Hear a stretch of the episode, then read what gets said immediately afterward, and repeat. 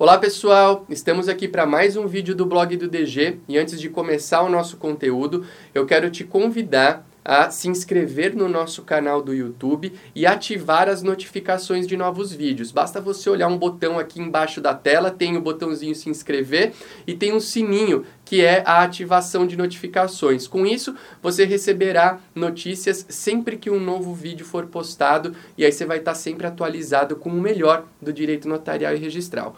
Pessoal, muitos alunos, muitos colegas têm falado, Arthur, você tem que se posicionar com relação à PEC 471, a PEC que é conhecida por alguns como Trem da Alegria. Por que Trem da Alegria? Porque a PEC 471 ela altera o texto do artigo 236, parágrafo 3 da Constituição Federal e possibilita a efetivação de alguns interinos, de alguns designados na titularidade de cartórios sem concurso público. Pessoal, quem conhece o meu trabalho e quem conhece o tanto que eu defendo o concurso público sabe que seria até desnecessário eu me posicionar. Eu sou totalmente contra qualquer tipo de iniciativa que elimine o concurso público para prover a titularidade de concursos para cartórios e não só de concursos para cartórios, de quais, quaisquer concursos públicos. É, de quaisquer cargos públicos, perdão. O concurso público, ele é a maneira mais transparente, mais justa de selecionar os melhores candidatos. Certo, tem vezes pessoas que falam, ah, o critério de tal concurso não é tão bom, ah, poderia cair menos tal matéria e mais aquela.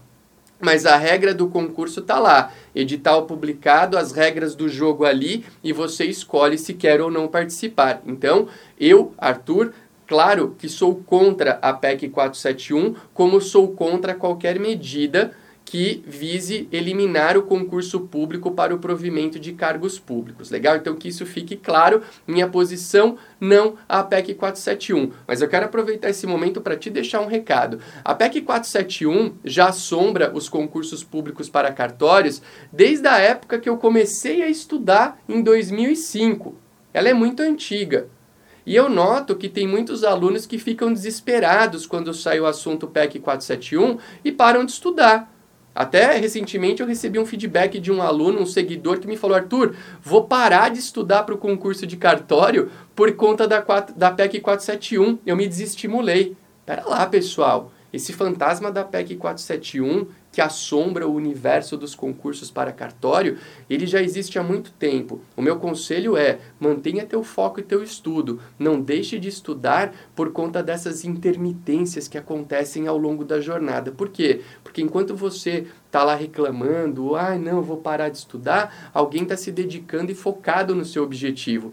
Então, sou contra a PEC 471, mas também sou contra as pessoas ficarem, parece que nesse caos, nesse desespero, que o concurso vai acabar. Não vai. Vamos esperar um desfecho. E se a PEC for aprovada, vamos estudar como é que os efeitos dela serão modulados. Eu não posso acreditar que um designado que está há três meses num cartório será efetivado. Talvez as designações que ela alcance são aquelas lá da Constituição, que já existiam na Constituição de 1988.